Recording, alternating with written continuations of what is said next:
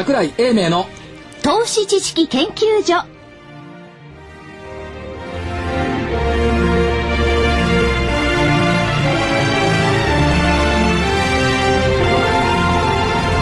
こんにちは。皆さんこんにちは。皆さんこんにちは桜井英明の投資知識研究所、ね、今日も始まりましたね。今日はすごいですね。い。つも3人でやってるのにミキサーさんがついていて。そうですよ。今日デラックスですから。S ディレクターそう、はい。番組終わってすぐ来てくれた、はい。嬉しいですね。今日息が上がってるぐらいだと思いだます。からこれ普通のラジオの番組ですよね。大体3人でやってるっていうね。そうですね。もともとは3人でやってね自分たちで音楽まで出してるんですけども、はい。今日は庄司君がね助けてくれて嬉しいな。正直で言うと S ディレクターって言って ありがとうございます。はいはいありがとうございますはいさあ、えー今日の日経平均なんですが、大引け117円6銭高、9639円72銭ということになりました。5番上がりましたね、だいぶね、あのこう反発というか、前番は下げてましたもんね。そうなんです。でですね、はい。先週申し上げたのはですね、アメリカは国債の入札がありますから、はい。債券をお買ってくれるように株をちょっとお化粧せずに債券をお化粧要するに債券売るのが今週のポイントですねってはい、先週、言いました。所長はおっしゃってました。レンジは間違えましたよね、で結論として2年債の入札おととい420億ドルやりました。420億ドルっていうことは、はい。ほぼ 4, 4兆円ですよそれで大札倍率2.93倍。前回が3.03倍でしたからやっぱり人気がなかった、で昨日は5年債を入札しました。400億ドルですからこれも3兆6000億、大札倍率2.71倍。前回2.75倍ですから下回った、残るは今夜の7年債、もう4月はついたでしょっていうところがですねやっぱり出てきたっていうところでしょうかね、リスクを取りたくない投資家がですね、はい。結構この辺を買ってくるなんて言ってたんですけど、えリスクを取りたくない、ええそんなの言ってるだけでしょ。言ってるだけですか？言ってるだけ。新聞なんか書いてあったじゃないですか。え新聞書いてありますよ。だから日本の機関投資家調査見ると、債券のウェイトを減らして、はい。キャッシュを増やすってなってますよ。まあまあキャッシュをね、で、はい株も多少増やすっていうところですから、まあ、要するに債券国債入札祭り終わったと。はい。いうところじゃありませんか。で、第一生命祭りも終わったし、終わったし。入札祭りも終わったし。そうすると、次は？今日の日経新聞でしょ、やっぱり。OECD 経済見通しを情報修正。これも先週言いましたね。OECD も出してきますよ。はいはい。これはまたすごかったですね。日本は1.8%から今年3%成長に情報修正。アメリカは2.5%成長を3.2%に情報修正。ユーロ圏でさえ0.9を1.2に情報修正。で、アイルランドとギリシャとスペインはマイナス成長ですが、イタリアとポルトガルはプラスです。で、新聞に読むとですね、これは楽観的な色彩が濃い。って言ってますけども、少なくとも OECD パリ本部ですから、ヨーロッパ地元。で、彼らがユーロ圏はいや1.2%成長するんだよって言ったら、そら IMF が言うよりもまだまともでしょ。まあそうですよね、そうですね。うんただし、来年度を考えるとアメリカ、えー、と2.8%を3.2%、とか日本は2%成長に減速するんですね。で一方でユーロ圏は1.7%から1.8%に情報修正、と来年度は日本が一番鈍いですねっていうところ、多分ね理由はですね、はい日本がガチャガチャ言ったんですよ。幸福度の指標を加えろ。ああ、はい。こんなものを幸福度の指標を加えたら、この自虐的な国なんて、ええみんな幸福じゃないって言ってるんだから、はい絶対ランク低いでしょ。はい言わなきゃいいものを直島さん言っちゃった。これが邪魔して、いや、日本そんなこと言うんだったら下げちゃおうって言って。あいや本当にそれだけですか？いろいろあるんじゃないですか？やっぱり。お冷静に見てる。お冷静ですね。冷静に見てる。でなおかつ、まあ確かにね IMF はアメリカの古文、はい。ね、OECD はまあどちらかといったら、まあ、ヨーロッパの代弁者あ。はい。えーということがあるんで、そのヨーロッパを元気づけようなんて気があるんじゃないですかね。どの時点のまずねこれ調査とかそういうのもあるわけじゃないですか。今日新聞出てるわけですか昨日何を言ってんですか、はい。フラン何を言ってる？フランスにある OECD がね、わざわざそのギリシャだからなんだか元気づけてですね、うん、大丈夫だよって、そんなわざわざお化粧しません。おお、そんなもんですか？そんなもんですよ。ちょっとね、ヨーロッパイリュージョンがみんなあるから。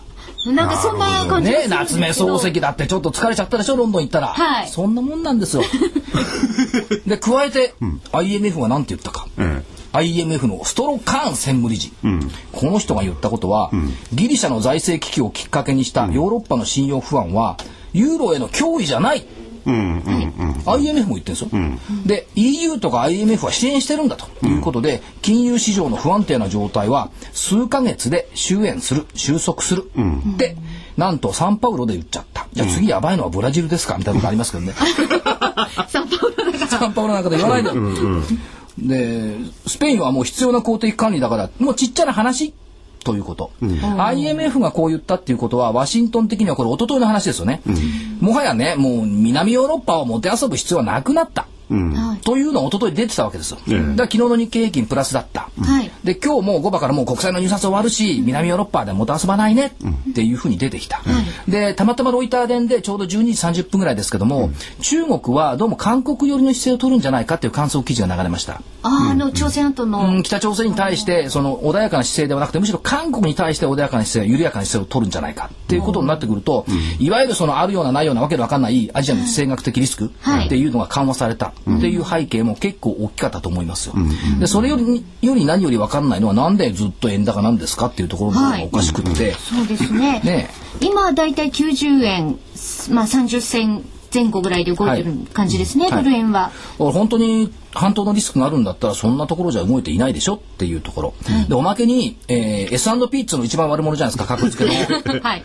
金融改革法ここの委員長がですね金融改革法案の可決がすぐアメリカの銀行の格下げを引き起こすことになるわけじゃないよってちゃんと言っちゃった、なるわけじゃないよ、でちょっと前まで火曜日ぐらいまでは米国のお主なあ金融機関の格下げが来週の月曜日にでもあるんじゃないかっていう懸念があって、それで株価が下げてた部分があるんですが、S&P の委員長がね、すぐにあの格下げしないよって言っちゃってるんだから、関係ないでしょ、で加えればカタールの通貨庁がはい。シティバンクの株買うかもしれないよ、はいはい。えオイルマネーがシティバンク買うんですか？ってなっちゃったらそうアメリカだってそんなにねいつまでも債券売ってばっかりやってるわけにいかないでしょ、でも債券の入札もほぼ8割方終わっちゃったんだから、もうあとはじゃあちょっと落ち着いたところで株にしましょうかっていうふうになってもおかしくはないですね。っていうところに来たん。でしょうね、だからユーロももう売りたくもなくなっちゃったかな。米株も売らなくてもいいよね。債券もいっちゃったよね。っていうところでちょっと空白の期間になったかなと。こんな感じはしますけどね、だ何が悪いってよく考えたらやっぱアメリカが一番悪いじゃないですかね。それ、それはど、ど、どういう意味ですか、アメリカが債券一生懸命入札させようとするから、他のものを蹴落として東京、日本株なんかダメですよ。あ、日本株って、まあ、債券の日本株なんかダメでですよ。って米国債買ってきなさいよ、そういう流れ一連の流れだったっていうそう。でもう一つプラスすると、中国はドルのドルで米国債だけ買っておこうというのからちょっと離れてユーロ建ての国債も買いましょうっていう方向に流れてたわけですよね。ところがギリシャの問題であるいはそのスペインの問題であんなにユーロがなっちゃったから、ユーロ債ちょっとやめようかな。ね。ユーロ債やめるんだったらどこ行くの、米国債でしょ、日本の国債の 1.3%1.4%1.2% 買いますかなおかつその間に円高が進んでくれれば、はいドルに換算するに買う資金が豊富になってそれで国債を今までよりちょっと多く買えるんだ。すごい戦略的だったんですアメリカ国債を、ね、だから誰が仕組んだのってどう考えたところアメリカが仕組んだんじゃありませんか、ね得をしたのはアメリカ。アメリカ。で、賢かったのイタリア。先手打って、いや、うちはもう2兆7000億円財政再建するぜ。え えそうですよね。公務員ね給与カットしますよ。それはそれでいいんですけど、はい。もっとひどかったのは、脱税取り締まるよ。そうマネーロンダリング監視するよ。で要するに、じゃあイタリアにしてもね、ギリシャにしてもポルトガルにしても、はい。何、脱税が多いから、政府の財政がうまくいかないの、はい。それが実態だったんじゃないですか？それであんなにストやるの？あそうですよいやねであれは確かにね、その公務員のね給与を引き下げた幹部のね特にね、はい。人たちの減俸とかね、まあやって、まあしょうがないですよねおかつ後ろの方にね、年金の支給開始年で引き上げとかあるから、その辺がポーンときたらまた怒るんじゃないかなと思うんですけどイタリアの方々は。えー怒るったってそれより税金ちゃんと皆さん納めなさいよって。いう。ちゃんと義務を果たしてから言ってくださいよでもっとひどいのは日本の銀行、ん。メガバンク6個、はい。過去15年間税金納めてない。うん。そうだ。一昨日の出てましたけどね、もうなんかすっかり忘れてましたね。ね。で亀井さんが怒って「いやいや君たち郵政のこと物を言うんだったら税金納めてから言ってちょうだい」これで正しいと思いますよ、まあ確かにだって黒字ですしね、うん。まあ、過去のねその累積債務が赤字があるんだからそっち消すってのは分かるんですけども、はい。そそれよりあんた方社会的に機能して公的機関としてやってるんだから、まずはね基本的なモネタル税金を納めたらどうですか？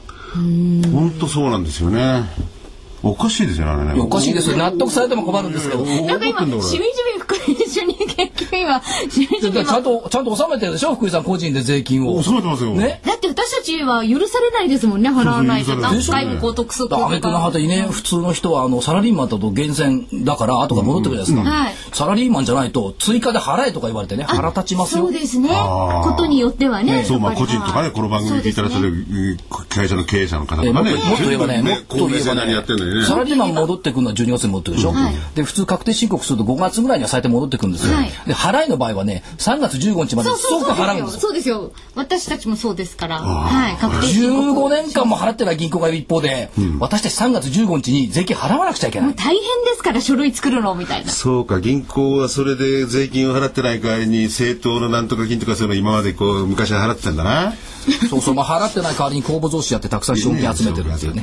まあ、それはそれでいいんですけども。はいだまず言いたいことは、ヨーロッパはまず税金払って、脱税とマネロンやめてよ。で、アメリカもけこれ結構多いんですけども、まあ、ちゃんと債券を発行して、まあ、IMF も経済ちゃんとするって言ってるんだから、まあ、それで許してあげようかっていうところ。とにかく日本巻き込まないでね。っていうところですね。でも日本巻き込む巻き込まないもなんとなくこのお金の通過点のような感じがして、必然的に巻き込まれちゃうんですよね。ああそうそう。そこでこうちゃんと止まってくれるといいんでいや、すかねだからそんな何が必要なんですかね。ただの通過点にならないためになんか、あのですね、やっぱりね、強くものを言うべきでしょうね。要するに言いなりになってるでしょ。っていうか、マーケットの言いなりになってマーケットを動かしてるでしょ、それがやっぱりいけないんでしょうね。あとですね、やっぱり政治の問題があって、はい。やっぱりね、総理大臣の眼力というかね、もうちょっとポリシー持って、おばあさんの目の光ってすごい強いじゃないですか。そういう光が欲しい。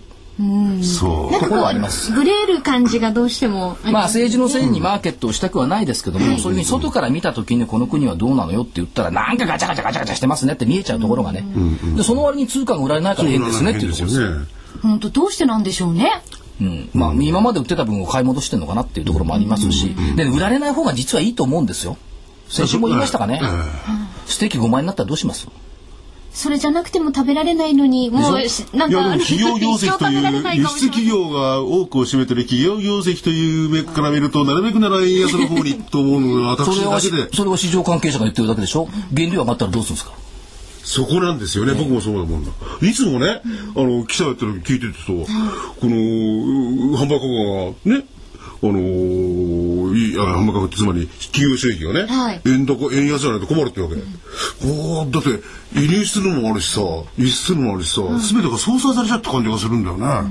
なんで都合のいいのだか取り合えるのかなと思うんですけどね。でしょ？だから内需なんか、あの円安になったら物を買わなくなっちゃうから、はい内需なん。か進むわけがないじゃないですか。そうですよね。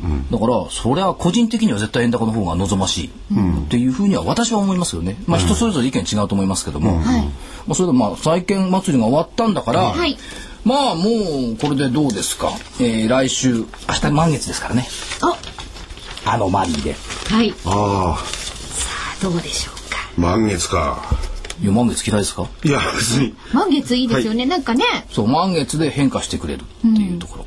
あといい方に変化してほしいですね。ね、今朝のね、あの日本経済新聞で面白かったのは、ユニクロが明日から30日まで早朝セール、はい。そう、なんとかとってもあのおかありましたね。値段がね。1990円のジーンズが990円、朝6時からですよ、並ぶんですかね？多分私は並ぶんじゃないかと思うんですけどね。いや、うちの広告入ってたんですよ。あ、パッと見てね、なんだか祭りって書いたんですよ。今祭りだったかな。でパッと見ると、朝6時って。なんだこれはと思ったら並ぶんですよね、でも多分。だからこれたたまたまね28日ということは、iPad が明日の8時からでしょ、あ、そうですね。だから皆さん iPad 買いに行く前にジーンズ買ったらどう？うなるほどとは言わないですけど月末ですからまあなりふり構わぬ月次の数字を上げようってなると思うんですけども、そういう意味ではこれ頑張ってるなと。ところがこんだけユニクロが頑張っても、はい。日経平均が動くとユニクロの株価はそっちに左右されるんで、はい。気温度も高いですね。かわいそうだなっていうところですけども、指数に左右されないでねっていうところありますけども、はい。まあ現場は知恵を出してこんだけやってるっていうふうにやっぱり思って思わずね株価別にして応援したいな。そうですね。ね。はい。だから下着をたくさんあの買った方がいいですよあそうですあのくびれが出るやつでしょ？くびれが出るやつ。もっとくびれるかもしれない もっとっていうか今ほとんどあの寸胴なので、ええ。あじゃあくびれが出たらぜひ桜井所長にもご披露して。スタイルアップ。スタイルほらすごいでしょ？だから DVD にスタイルアップで出りゃいいんですよ。いや、僕の首が出ると。艶っぽくていいぞこれマフィン、マフィンなんとかってあるんだよ。なかったね。お腹の上にこうで乗っかっちゃうやつ。マフィンなんとかってあるんですよ。って言うんですか？ええ。それはすみません。福井さん見たくない、あ小井さんはいいです。別に私もあえて皆さんに見せようとは思って出たくない。ラジオでよかったみたいな感じですか？さあ、あの、毎月最終週には、テクノスクールの本沢誠さんにお越しいただきましてお話を伺ってるんですが、スタジオに本沢さんにお越しいただきました。こんにちは。こんにちはよろしくお。願いしよろしくお願いしま。ますす乱入しました。ええゲバボーからないですね。今日も聴講生として勉強しに行きましたね。名誉超高生。はい。それでですね、はいえーまず本沢さんには、ここの、まあ、世界経済、特に株ですよね。えこの乱調について、はいはいえーお話をちょっとお伺いしたいんですよ。ええどう見たら当たり前のことですか、これは。えそうですね。当たり前のことですか。全体の中華半島が終わったんじゃないですか。米国、欧州、え中国もですね。えそれで、まあ、株ですと常にね、えー過去のことではなくて、これから先っていうことなんですけれども、はい終わってずるずるともうし、これから下に行くっていう感じでしょうかね？ええそうですね。ちょっとはね、今、少しは戻る局面もあると思います。テクニカルリバウンドの類じゃないですか？あここはね、ちょっと売られすぎ的な感じになってますんでね。で少し戻る。ないし、最悪でも揉み合うと。いうその間が入ると思いますけどね、その後は厳しいんじゃないでしょうかね。はい。ただ先ほどね、あの桜井所長とですね、あの OECD だ、IWF だ、い。で特にその OECD の成長率の予想なんかをですね、はい。いえーいろいろ話したんですけれども、えーそれによると11年。お悪くないんですよね。でそれに従って株せ世界はね世界はね。日本は原則ですけどね。でもそれに従って株も動けじゃないかと思うんですけど、そういうふうにはいかないんですかね。うんそれが信用できればいいんですけどね。大体そのなんていうんですかね少し気休め的な数字だとなればね、当てにならんってことですよね、もうよほどひどい数字を言うとね、はい。これマーケット失望しちゃいますしね、かといってあまりに楽観的でも信用されない、よほよほどひどい数字言っていいですか？はい。アメリカの第一四半期で住宅ローン払えなかった人、10人に1人。あ。新記録、クレジットカードを使っている人の10人に1人が貸し倒れ新記録、6人に1人が失業ないしは不完全雇用、失業者10人に4人以上が半年以上失業、求職者5人に対し求人は1件、住宅ローンを抱えるアメリカ人4人のうち1人は純資産マイナス。要するに売っ払っても何も残らない、というかマイナス、半年以内に住宅計計画のある人50人に1人、そしてオバマ政権の対策が経済に役立っていると考えるのは8人に1人、これだけ聞くとね暗くなるんです。辛くなりますよね。そういう状況が本当かね、そうじゃないか、まあ、大体その政策担当者だとかね、当局の人はね、はい。あんまり楽観的なことは言わないんですよ。言うとこれ、嘘っぱちだと思われるから。だから悲観的なことを言うと、マーケットそのまま失望して下がっちゃうんですからね。だから厳しいけどなんとか乗り切れそうと、いうようなことを言うんでしょうね。はと私は推理してますよ。でも本当は厳しいんじゃないですか？い。うん、だからその辺のその調査なりデータなりっていうものがいろいろ出てくるんですけどね、まあ桜井所長にいろいろその、えーそのデータの読み方とかその教わってるんですけれども、そうすると相当データっていうのは加工もあるんでしょうかね？加工というより解釈にね。各層解釈の仕方のね。何を複製されてるんですか、はいデータはもともといい加減なんですよ。うん。それを解釈加工して出てくるから、そのように思いますが、だって全部のデータって入ってないですかね、はい。GDP だってなんだって、はい。漏れがたくさんあるわけです、出てる数字以上に漏れてる、だから本当のデータじゃないと思っちゃった方が実は。だ解釈はどっちなのって見た方がいいんですよね。そうですね。私はだからあんまり信用しないんですよね。そうか。実はですね、まあ昔のあれなんですけれども、例えば通産省で統計が発表なんですよ。こんな厚い資料が我々の前に配られるんですよ。我々見たってわかんないんですよ。で、説明してくれる役人が。できればその通りに書くんですよね。でもよくよく見ると違うのもあるんですよね。いや例えば、そのゲームなんかで、えー、と景品を変えるじゃないですか、はい。で変えた景品をキャッシュにしたのって GDP に入ってると思います？変えた景品をキャッシュにそこでやるんですか？あ入ってないですよ、あ。入ってないでしょ、ええ。ってことは漏れがたくさんあるってことでしょ？あそうか。でそちらの方のものの方が波及効果がでかいんですもんね。そうでそのその段階消えてるんだ。国内で考えただけでもね。なるほど。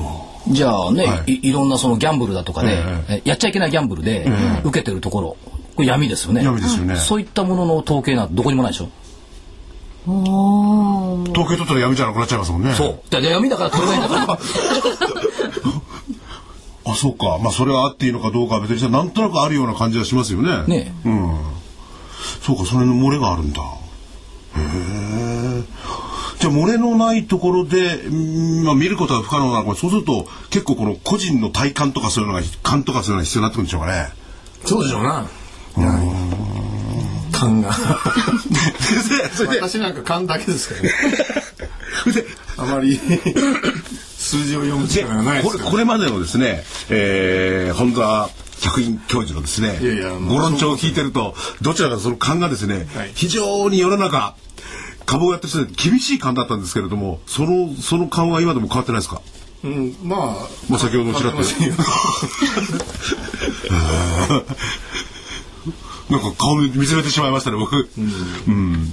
それで調整に、まあ、また戻戻戻戻りますけど、ね。またそういう曖昧な言葉を使う。調整は下落なんです。そうだ で下落まあ持ち合いもありますけどねあ、そうか。で、下落の後にまた下落をどう続けて、続けていくんですかね、これ、に日本株。そうでしょうな。とにかく米国株はね、はいあの、これから一番底をつけに行くと思いますよね。とりあえず一番底。っていうのは、いうのはあのよく二番底って言うでしょ皆さん。はい。ね、は私は米国がつけるのはこれから一番底だと思うんですよね。つまり去年の3月安値ね、はい6469ドルを割り込むと。超弱気。の方が番組が面白くなるんじゃないかと。いや、そうそういう問題じゃなくていや気にしていただくんですけれど、じゃあ、そうする、どうですか？え？あの、所長の方は。かなり厳しいこの客員教授のこの今の、数字ですよね今の指摘に対して。いやだからまあ、あと二人でぶん殴るなであんなやっていただいて。いやぶん殴るなでダメですよ。暴力はいけません。現実実体経済悪いんですけども、ええはい。そうは言いながら、金ジャブジャブに余ってるからどこ行きますかっていうところを考えると19から考えると逃げ出したお金どこ行くのよっていうところですよね。どうしますかね？もう一回オーストラリア行きますかね？あんなちっちゃな場合に。一番効率的で一番儲かるところ。まあ、それで多少ちょっと安全性がこう、ね、嗅ぎ取れるようなところ。はい。そんなにリスク取りたくないですもんね。本田先生すいません。なんとなくアメリカ株に行きたくなるような感じもするんですそれどうですかね？ですからマネーがそのままね、えージャブジャブの状態にしておけるかどうかね。マネー要するに通貨に対して信任がなくなればね、まずいわけですから。まあ出口戦略なんて言ってるとね、えー結局どちらかというとマネー収縮に動かざるを得ないわけですよ。信任を守るためにね、で信任を犠牲にジャブジャブ状態にすると、これはもう出口戦略じゃなくて名誉をさまようと。いうことになるわけでね、どちらかを選ぶわけですよ。そうするとね、私はもう前者をね、は出口戦略の方、少し信任を守る方に傾けば、これデフレでしょうな。大デフレは免れないし。一方、信任を犠牲にね、まあね、ジャブジャブ状態続けるんであれば、これはね、世界経済そんなに今良くなってないですから、これスタグフレーション的なことになるだろうと。こういうふうに見てるんですよ。インフレにはなるけどね、景気がいいわけじゃないですから、その、デマンドプルのね、まあ、非常にいいインフレじゃなくてね、ハイパー的なインフレですよね、どっちそうかというですとね。だから、どちらかしかもう道がないと、ただですねそんな状で態でではないかと。デフレではみんな困るんですよ。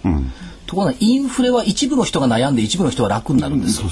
だどっちがいいっつったら多分インフレの方がいいと思うんですけども、バブル崩壊以降インフレを経験していないこの国にとってみたらですね、はい。非常に困ると。だから日本の国の成長の時に6%成長というか6%の国債金利があったからみんな満足したわけですよね。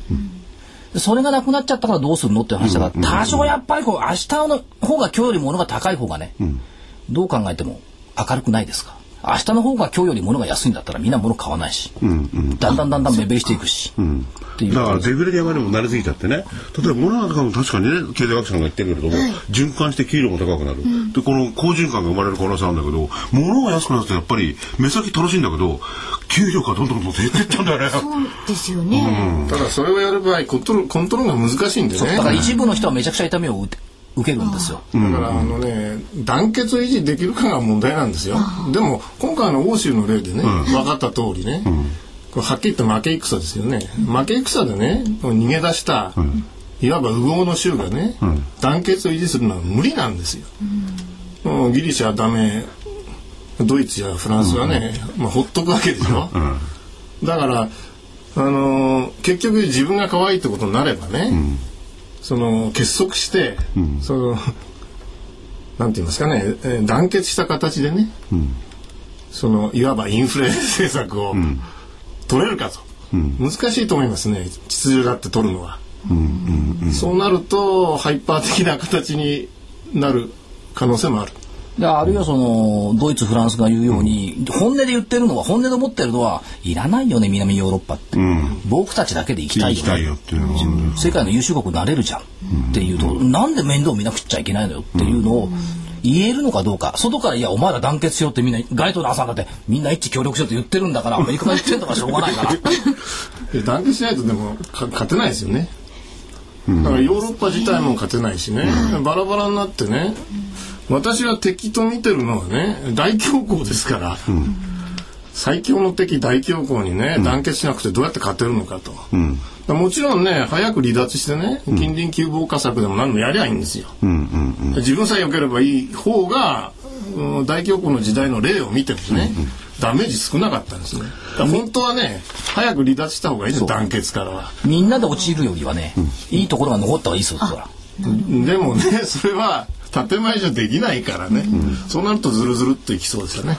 そうです。だからすでに建前と本音っていうのがあってそれこそお櫻井所長もですね、えー本沢教授もですね、その辺でどこをどうやってこう見ていくかはバランスというかその難しいところだと思うんですよね。経済にもありますよね。そうですね。建前と本音、だからちょっとね、建前では厳しいと思います。その分ね、しかし、えつくチャンスがあると。うん。ででもただね投資家はね。ただお金の場合には、本音は投資家じゃないと分かんないんじゃないですか、本当に自分がやってる人じゃない限りね、あとはみんな建前で論じてるだけの部分があってね。それ国際経済でもそんな感じもしないではないんですよ。本当に誰かがね本音を持ってるんですよこれでも本音を言うとさっき言った話になりますよ。だからこの状態悪いんですかと、本音で言ったらマーケット失望して暴落しちゃいますからね。そうは言わないですよ。なるほどももちろんね、えすぐにはそれと分かる楽観論も言わないですよ。だから厳しいけどなんとか乗り切れるぐらいの話全部同じですから。それは人の心理を投資家心理とかね国民心理を読んだ上で出てくる当たり前のやり方なんでね、それから逸脱した超楽観論もね、超悲観論も、当局者は言いませんよ、政治家も言いませんよ、だだからそこら辺を先読みしないといけないということじゃないですか、もちろんあの所長のねお話等を聞きながら勉強すると、これがこの勉強するのもしんどいですけどね。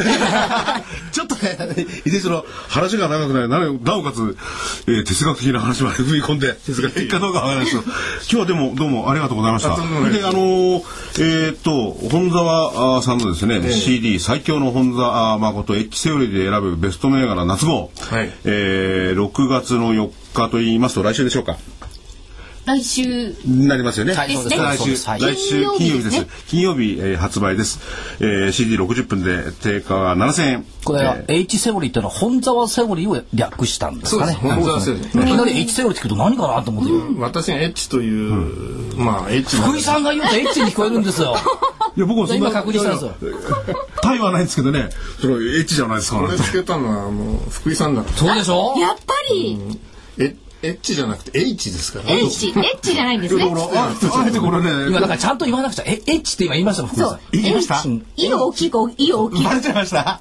私がどのぐらいエッチかというそういうセオリーじゃないですかね だからそれそんなことはめっそうもない。私はそういう本音を持ってなくて。でまあこの CD もそうなんですけど、はい私いろいろ講演とかやってますんでねそれはあの私の方にね、えー自分の私の会社に問い合わせていただきたいと思うんですよ、はい。これあのちょっと電話番号言わせてもらうと、03の58168481えー東京0358168481ここに、えー問い合わせていただきたいと思います。もうちょっと面白い話もできるかもしれません。ね、きっと。ここではね、えー超高生なんでね。そう。な話ではなくためになる話。ためになる話、はい、えー、違います、えー、最強の本オリーです。オリーです。今日本です。どうもありがとうございました。ありがとうございました。失礼しました。クスルの本誠さんでした。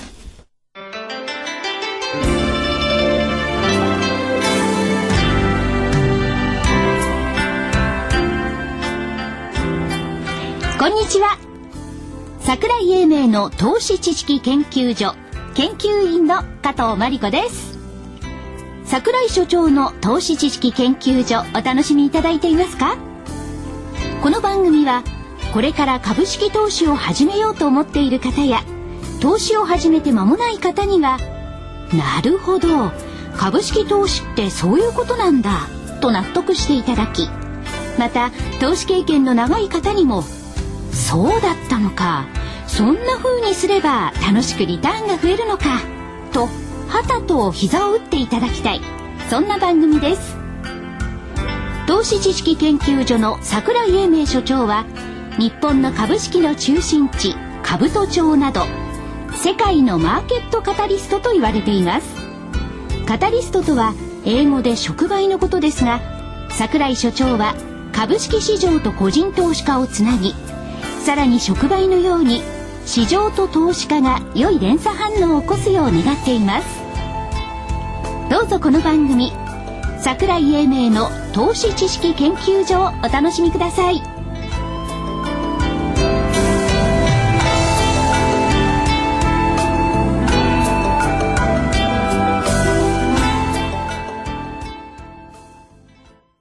知識研究所後半も。楽しく いきましょう、ええ。はい。ねエッチに行きましょう。いやここは昼間ですからエッチじゃなくていいです。あはいはい。エッチですか。はい結構この番組って結構質問がね寄せられますね。はい。ええ。ー、それでは、えー質問どれからいっぱいあるんで、まあ非常にいっぱいいただいて失礼なんですけれども。和彦さんからいきますか。そその方の質問からいきましょうか。はい。はい、新規上場後のええ。MSCI トピックス投信等の指数組み入れの場合の会話どのタイミングに行われるのかこれまたねバラバラなんですよ。でまあ第一生命で言えば先月上場して今月といったところですけども、まあ発表後大体月末とかが多いですけども、えーその都度スケジュールで見ていくっていうことが必要だというふうに思います。で明日ですよね第一生命トピックスに組み入れられます。まあ800億ぐらいって言われてますから第一生命の株を800億買ってトピックスその他を800億売るっていうこと。通ペイチャラなんですけどもね、えーこれがあのー首入れの変化等々によってですね、えー変わってはきますっていうところ、それから投資についてはまあ連動型って言っても225全部買ってるわけではないですし、あの全銘柄入ってくるっていうことではないっていうところを見ておいたらいいというふうに思います。まあ基本的にはあんまりマーケットインパクトはその日だけ。あその日技術的な話ですよ入れ替えちゃいますからね。えええええ。だ問題は例えばここから派生して日経平均の入れ替えっていうのは2000年にあってあの時30銘柄、IT 指数になりましたけどもそれで大小修正平均と今3000円ぐらい差がついちゃってる、まあ、今5000円ぐらいついちゃってるのかな、そんな風にずれちゃってるっていうところもありますけども、中身によって随分違いますよっていうところがあります。でちょっと話は違うんですけどね、例えば、えー昨日の相場だったかな。そのいわゆる、えー日経平均なんか寄与度の高い銘柄ってのあるじゃないですか、はいでそれだけで引っ張っちゃったりとかね。値傘のやつの方が、ね、値傘のやつね。影響度が高い。うん、だそういう銘柄を多く組み入れられるってことは、まあ、日経その選ぶ方のサイドもそういうことは考えてないんでしょうけれども、考えてないです。うん、でもそうなる要するに昨日なんていうのはね、ええ。明らかに数銘柄でガーッと上げたわけですよ。昨日なんかだって値下がり銘柄数全体の6割です。そうですね、多かったですよね、それで、えっと日経平均は60円高そう。してましたけどもね。はい。だ今日今日なんかまともですよ。値上がり銘柄数953でしょ、で日経平均が117円高、これはまともな構図ですよね、と思います、はい。もう一つぐらいあのまだ時間がありますんで質問ですね。はい。にまだ、えー株をゼロサムと言ってましたが株じゃなくてあれ通貨の話。え先週あの言いましたただね、えはい。ーっとね株も言ったのかな？株であ株もゼロサムと捉え捉えかねないような発言の仕方であったと思うんですよね。えーでご指摘されてるのはえー時価総額増えてるんだから株はゼロサムじゃないでしょ。っていうこれは、えーアメンボさんですけどもご指摘の通りです。ただその時価総額が増えてきたっていうところあるいはその当時のダウ平均というのは176円で始まって、えーまあ、9000円台まで来たっていうことで増えてるっていうところなんですが途中で売っちゃった人のエベカリシ利益がマイナスって考えると結局損損したマイナスと上がってきたプラスと合わせればまあ確かに2ペチャーになることもある。これは数字上のお話ですから、ゼロサムじゃないって言われればそれまでえ確かです、っていうよりも実はゼロサムじゃないと思うのは、株価は株式市場ですよね、そうすると株を発行している会社がこの資本金を使って製品を作ってるわけですよ。プロダクツを、でこれは残ってるわけですね。あ形として。形として、その意味では株式っていうのは決してゼロサムじゃない、通貨を使って物を作るとまあひ大きく言えばありますけども、通貨は物を作るっていうところまでいかないことが多いですから、そうすると、えー株式市場で会社が企業が発行体がこの資本金を使って、えー物を作ってそして経済を回してきた。ひいては GDP を拡大してきたっていう意味では全然ゼロサムじゃない、っていうふうに言っていいと思います。なるほど。なんかこのお金に関してのゼロサムかゼロサムじゃないかっていうのは、いろいろ周辺の影響まで考慮して影響っていうんですか、そのお金の及ぼす部分まで考慮して考えないから難しいですよね。そうですね。ただ、少なくともお通貨の世界でいくと、例えばドルが売られればユーロが買われ、ユーロが売られれば、あ円が買われ、円が買われれば、あどこに行くでしょう、人民元ですかっていうことで、どっかが売られればどっかが買われるっていう、この、この構造はね、通貨についてはやっぱり変わらないっていう気はしますよね。で、そういう意味で、まあ、ゼロサムって言いますかね、そういう言い方をしたんであって、はいえー何さんでしたっけ？えーアメンボさんご理解いただけましたでしょうか、えーよろしくお願いしますえーじゃあ、もう、もうそろそろ質問の方がこれでいいですかね？まだいっぱいあるんですがね。ももパパさんからまたいただきまあももパパしたよ。ねすごいですよね。すごいですよ。桜井さん、こんにちは。福井さん、加藤さん、こんにちは。こんにちは。毎週感心したりメモ取ったり、下げ下げ相場で気がめいるこの頃は腹抱えて笑ったりってどんな番組なんですかね？モンパパさん、こんにちは。福井でございます。それは何なんですか？今今どうしたのかな？といや何か意図があるのかと。あの、この方いつもいただいてね、本当に。あトリオのトリオザワローズでデビューしたらいかがですか？きっと受けますよ。絶対ギリシャより格付け上、アウトパフォームです。ありがとうございます。本当にこういうことそう、だって3人とも税金払ってるのギリシャより絶対上だ。そうですね。ちゃんいや、とでも僕納税しますギ。リギリシャみたいに税金もなプール税も払わないでプール持てるようになりたいな。そうですね。で、今日は、投資知識研究所の勝手在野研究員としてお便りします。はい。とうとうできましたね。研究員。あ、嬉しいですね。どんどん増えていくといいですよね。その1、株価は夜作られる。はい。確かにね、あの、夜にね、動くこと多いです。はい。で、あ長いんでちょっと省略しますが、ね。その2、日経10分相場、先物、先物10分は、3時10分まであるので、大引けからの10分で、えーこの時間がさ、ここが一番面白いです。っていうところ、えーザラバのおものをですね、あっという間に、えー後の10分で逆転したりすることがある。値を決めているのは実はこの時間じゃないか。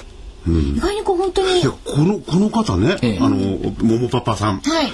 ぜひ今度いっぺんスタジオに来ていただきたいですよね。そうそうこの2つ雑学知識でした、私は結構真面目に見ています、で、えー悪魔のうちで私に書いてますけど別冊に入れてくれますが入れます。悪魔の用語辞典に。そうそう用語辞典。でここ来てもらって、はい。えーっとギャラはないんだ。ギャラそう、ギャラない。私もギャラないけど水ぐらい出るでしょ あ、水ぐらいですよ、私が。あ福井あと主任研究員が。あと、肩ぐらいでしたら私が。揉んでくれるはい。じゃあ私は何もを？ももんぱぱさんが地方だったら交通費もかかっちゃうからそれは残念ですね。出ないもんね。あ、そうだな、ぜひお越しいただければ。ね何かあの。こう遊びに来たついでにそうそう遊びに夏休みとか遊びにね。もし地方だったら遊びに来たついでにあの加藤さんに電話してもらえれば、お待ちしてますって、はい。本当にあの、水しか出ませんですけれども。えで、あじゃあおの、菓子ぐらいね ご用意させていただきます。ぜ ぜひね、なんかお目にかかりたい。グリコの 100m ぐらいは用意します、はい。ということで、モーバーさんとかいろいろな方からまた来てるんですけれども、はい。ちょっと時間がないんで、皆さんすいません。ありがとうございます。はい。お便りをお待ちしております。はい。で、えーっと、直近ですね、最近、兜町を元気にするってのを結構やってるんですけども、そうですよ所長あちこちで。そしたら、すごかったのは、日産センチュリー証券ってあるんですけどね、兜町の角っこに。はい。昨日の前場、ご都合って今週来週どっか空いてますかってメールが来たんですよ。はい。で、たまたま夕方、あの本本社の前通ってたら、なんかあの企画の人がですね、一生懸命なんかセミナーの準備してるんですよ。おお、セミナーやるんだなと思って会社に帰ったら、明日セミナー、明日28日金曜日セミナーお願いしますってメールが入ってて、え昨日昨日の前場ご都合いかがですか？ってメールが来て、昨日の5番ひょっと店頭を通ったらなんかセミナーの準備してるなって。で、夕方オフィスに戻ってメール開けたら、金曜日、だから明日ね、2日後の11時からセミナーお願いしますって。今、今はやっぱりね、投資家のために株都庁を元気にする本必要だ。緊急セミナー。のああ本当に緊急って書いてありますえっと、日産センチュリー証券ですね。本社でねあの明日か外部の角ですもんね。角角28日金曜日11時から11時40分まで。ということで。ああ全引け後ってことですねそうですで、それは全然その、おポスターなんとか見たんだけど、講師の桜井さん自身は気がつかなかった。しげさんこのポスターができたのは、はい昨日の夕方。えでも桜井さん空いてますかって言ったらもう即準備にかかっていたという。で言われてみれば確かにこの時間空いてるなって返してはあるんです。でもね、今こそ、まさに、この兜町、そして日本経済、元気です時ですよね。そうですね。本当ここでね、僕はあの株とあの株に関しては言ってたかこう客観的になるんですけども、日本経済、世界経済現金になった方がいいと思います。よ本当に。そうなってくる。その負の連鎖みたいなことになりやっぱりプラスの連鎖、ね全世界がそれに追われればいいなんてかっこよく言っちゃいますけれども、やっぱりこう元気にならなきゃダメですね。そうなんです。よ。から元気だけでも困るんですけどね。でね最近あの小説兜町昔小説島って言ったんですけども、えー清水一行さんが書いたやつを何回目かの読み返しやってるんですけどもね、改めて読んでみるとねやっぱね眼蓄のある言葉がたくさん出てるんですよ。でちょっとご紹介しておこうかなと思うんですが、相場は謎々です。提灯の明かり一つを頼りに闇を行くようなものです。が冷静な第三者が見ると、提灯の明かりで歩いている人の位置は分かります。提灯持って自分で歩いてるとどこにいるか分かんないでしょ？足元しか照らしてない。外から見たら提灯が動いてるからここにいああのるんだ。人にいるんだ、あそこに人が。だから外から見るという目がやっぱり一つ必要なんだろうなっていうところ。それから、過程、プロセスを省略した相場っていうのはない。言い換えれば相場には過程しかない、プロセスしかない。相場の連続性は無限に尽きない。これもそうでしょ、それから相場ほど同じ過ちを繰り返させるものはなかった。確かにね。下がるだろうとか上がるだろうという予測は多少できるにしても、もう一問というもうちょっといくんじゃないかっていう煩悩によって惑わされる、このもう一問の凡幻覚が幻惑が実は相場の真理でもある。それと、はい。どんなに悪材料が突発したとしても、実際にその株を売る人がいなければ、株は安くならない。当たり前のことですよ、や誰かが売るから株は安くなる、はい。どんなにいい材料が出たとしても実際にその株を買う人がいなければ株は高くならない、誰かが買うから株は高くなる、でユーロでもそうじゃないですか。どんなに悪材料が突発した、まあ、悪材料出て誰かが売ったから下がった、売る人がもういいやと思ったらもうこれ以上下がらない。っていうところですねなるほど。外畜深いですありますね。深いですね。これ今絶版になっても出てるのかな？よくわかんないんですけども、もう一つ最後にじゃあ株は人間心理の反射鏡、あ株の先見性も株価の先行きも行き過ぎも全て人間の煩悩によって導き出される。この人煩悩好きなんですよね。株が高くなれば無限に高くなることを期待し安くなれば無限の崩落不安におののく。それが株の心理であり迷いである、なんか宗教がかかってきましたね、あ。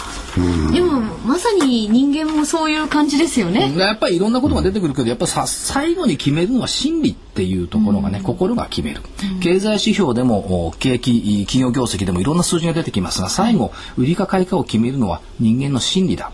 決してコンピューターじゃないですよね。心理がどっち向いてるんだろう読む方が、多分マーケット読む時にはいいんじゃないか。っていう感じはしますよね。と言いながらそんな偉そうに言ってるんですが、先週の日経平均の予想全く間違えましたよね。突然話は変わりますが。僕は黙ってようと思ったのに なんで？傷つけるのがあまりにも忍びないから。いやいやそんなことはないですよ。先週は9945円が下でした。あの、200日線の4%下方乖離。をね？ということでした。下回らないでしょ？うって言うとはい。下回って、えー9300円台まで行っちゃった。っていうところまた完璧に間違った。っていうところですよね。ただまああのー多少言い訳がましく言わせていただきますと、ねはい。金曜日の日にはですね、これ毎週あの、ストックウェザーっていう会社、私のいるところで、来週の見通し出してるんですが、わずか1日違いで、はい。木曜日は9945円と言ったんですが、はい。金曜日、その下の値が変わらないうちに、9324円っていう下の数字を出したんです。これ200日移動平均値の10%下返り。ええ。あで、まあ、振り返ってみると、はい。こここで止まったんですよね。あ、そうですね。瞬間先物が終わりましたけど、そこで止まった。一日中でたら当たった。言い訳がましく言うと。相場動いてますから、なかなか本当難しいですよね。でね、去年まではね、金曜日にやたでしょ。そうそう。あ3月まで、はい今ね、木曜日になったから、この言い訳がましく言うと、ちょっと。金曜日やっぱりあの指標が出たりもするじゃないですか、いそうそう。そうろいろ。だからやっぱりそれによって随分ね、だからこの番組の、あのーレンジを聞いていいただいて、やでもね、僕もねこれをお願いしてやっていただいたんですけれども、はい。こんなことはよっぽどねあのー神を恐れない人間だなんてやらないですよ。普通はねこれ難しいんだ。だってやっちゃってんだもん、そういうのもう何を今更ってそうそう、感じですよ何を今更2ね。年以上やらせて。明日を占うのは簡単だ1年後のは難しいですよ。1週間後が一番難しいえで、えーっと、先週もこれ大きくずれちゃったっていうところですけども、来週の見通し来週の見通し。来週まずスケジュールから見ていくと、はい31日月曜日、4月の鉱工業生産日本ですね、これが出てきます、それから、えーギリシャの10年債償還わわずか4億ユーロですから、まあもう忘れちゃってるでしょもうね。この前の大量書館もまあそれなりに結構行ったんでね。85億ユねーロ、これも通過しました。いや出てました。ねで、えーメモリアルデーでニューヨークとロンドン休みになります。3連休、はい。ここで大切なのは、はい。今年のニューヨーク1月2月3月かな、3連休あったんですけども、はい。3連休明け後は上昇してるんです。よアノマリー。アノマリーですね。で31日月曜日の一番強いアノマリー、これまだあの言ってないです。けど多分やると思うんですけど、株仲間のはい。3時からあ1時あ12時半からの番組、株仲間の5番実況助っ人ええ。をやる予定なんですよ。はい。桜井さんがね。はい。で、田中さんと男祭りやると、今年ね高い。んじゃないですか3回高値引けしてるんですよ。はい。だから31日月曜日田中さんとの男祭り個人的に期待感持ってですね。で、ついでにこれ終わった後に北海道に行かれるといいんじゃないですか、桜井あ、所長。そうすると強いかもしれない。でも終わっちゃうダメ、万人から、万人からら。ダメです。北海道じゃ今度沖縄行ってきます。えそれはいいとして、えっと、1日火曜日、中国の PMI。で、これもっと面白いのは、中国で、エネルギー効率の悪いエアコンの販売禁止制度スタート。すごいですね。すごいですよ。に日本はね、省エネ対象やめましょうとか言ってますけどね、そんなんじゃないですよ。エネルギー効率悪いのはもう販売禁止。そしたらどうですか？代金とかね、良くなってくるのかなって。ああ、だって買い替えすするってことですよね。いや、買い替えはしないですしないかもしれない販売禁止。販売が、うそう、使用禁止じゃない、販売禁止。それから、アメリカは ISM の製造業景気指数。これまあいいでしょう。2日の水曜日、日銀のマネタリーベース発表。これもプラスで通過すれば OK。日銀金ダブジャブにまだ出してますよって確認をします。はいえー3日の木曜日、1、3月の法人企業統計。それから、あソニー、これも悪くないでしょ。1、3月だから。で、ソニーの新型デジタル一眼レフ。ソニーですよ。で、4日、こいつが一番ポイントですね。アメリカの雇用統計。はい。まあ悪い数字は出てこないでしょう。で、面白いんですよね。節目節目で行われる G20 財務省中央銀行総裁会。はい。今回、韓国のプサンです。おまた、この韓国。地政学リスクの高い国でなんでプサンを誰が選んだんだって不思議でしょこれ。何かがあるのかなと、なんかこう読みたくなっちゃいますね。でしょ、プサンでやるんです。だそうです。ということで、まあ、経済指標は雇用統計悪くないでしょうということで決め打ちでいくのと、田中さんとのアノマリもあるし、はい。来週はいいんじゃないかと、はい。さすがに。ということで、加減、はい。9315円。先ほど申し上げました200日移動の10%下の乖離。それから上限、9936円。はい。200日移動平均値の4%下乖離。で、もし万が一下でですね、はいこれちょっと逃げ打ちますね。ええ。踏みとどまれないとすると、昨年11月20 27日の安値9000飛び76円、これを除きに行く可能性はあります。で、面白いのは、はい。11月27日安値でしょ、ええ。今日何日ですか？今日は5月27日です。11月27日から半半年っていうのはどういう時間でしょうかっていうと信用取引の期日ですよね。ああ、そうですね。売ってた人が買い戻すのは半年ですよね、完了ですよこれで。売りの期日終わっちゃった、まあ買ってた人が売るっていうよりはね売ってた人がここまでただ辛抱して持ってない人がですか分かんないけど一応期日明けがいいのかどうかは別にして、はい。っていうところです。ということで、来週は、えー下が9315円水準、はい。200日移動平均の10%下方改。それで、えー上限が9936円、こちらは200日移動平均の4%かこれも過去返りでいいですね。はい。もしたとうねいうこの1円単位まで予測を出すこの辛さ、大体9200円とか300円とかそういうところで皆さん言ってると思いますが 私1円単位まあ、それが桜井所長でいいすから。つからこうなってしまったんでしょうかねいつからこうなってしまったんでしょうかね。1円単位にしてからあんまりいいことないそんなことございまいや、せん。これでもね、皆さんのいい指針にはなってると思うんですよ。そんなに大っぱずではないですもんね。おっぱずでしょだって500円も下まで突っ込んだんだからこれはね、これはしょうがないな。しょうがない時がまた経済であるというのは小説に入ってないですか？そんなのないです。ないですか？うん。悪魔の時点に入れましょう、はい。それともう一つあのまで入れていいですか、はい。はい。外人の寄り付き前の外資系動向ってあるでしょ、はい、出てますね。これ直近全部間違ってるんですよ。今日ね、はい。間違ってるっていうか、はい。売りの時は日経平均高い、買い越しの時は日経平均安い、はい。ちなみに今日は、えーっと3匹10万株の売り越し、日経平均117円高、昨日990万売り越し、日経平均62円高、一昨日270万株買い越し、日経平均298円安、おー。24日120万株買い越し日経平均26円安、直近いかに当てにならないか。反対になってることが多いんですけど今まで大体こうひ比例するというか。そうでもないですよ。うん、でもなかった5月の10日250万株の売り越しで166円高。それから、合ってたのは13日、50万株買い越しで226円高。逆に17日、320万株買い越しで226円安。で全然合ってないですよ。だ当てにしない方がいいんですよ。ん。だよくね買い越しなんでなんとかって言ってお今日は高えななんつったんだけどあまあそうじゃないんだ。だって、ここ連続で1、2、3、4、5日間、逆になってる。ええまあこれはそういうふうにちょっと考え直した方がいいかもしれませんね。そうですだからまあ朝方からあまり信用しないっていうところ。でまあそういういろいろな目を養っていただくためにもそうそう。はい。我が投資知識研究所の第2弾の DVD が今日発売となりました。忘れてました。今日でした。ダメですよ、先生。大切なことなんですから。だから福井さん、これが一番言いたいことそなですけどうんですよ。もうちょっと時間もほとんどなくなってきたんですけれども、第2弾はい。2010年5月号が今日、えー5月27日木曜日に発売になりました。で、今回は、あの、チャートの読み方ですとか、あと、勝手雲、よく所長がね、おっしゃる勝手雲について、まあ、解説をいろいろとね、していただいてるわけなんですけれども。県民まで行ってきちゃいますね。チャート使いますから。社長と2時間も喋ってるんですよ。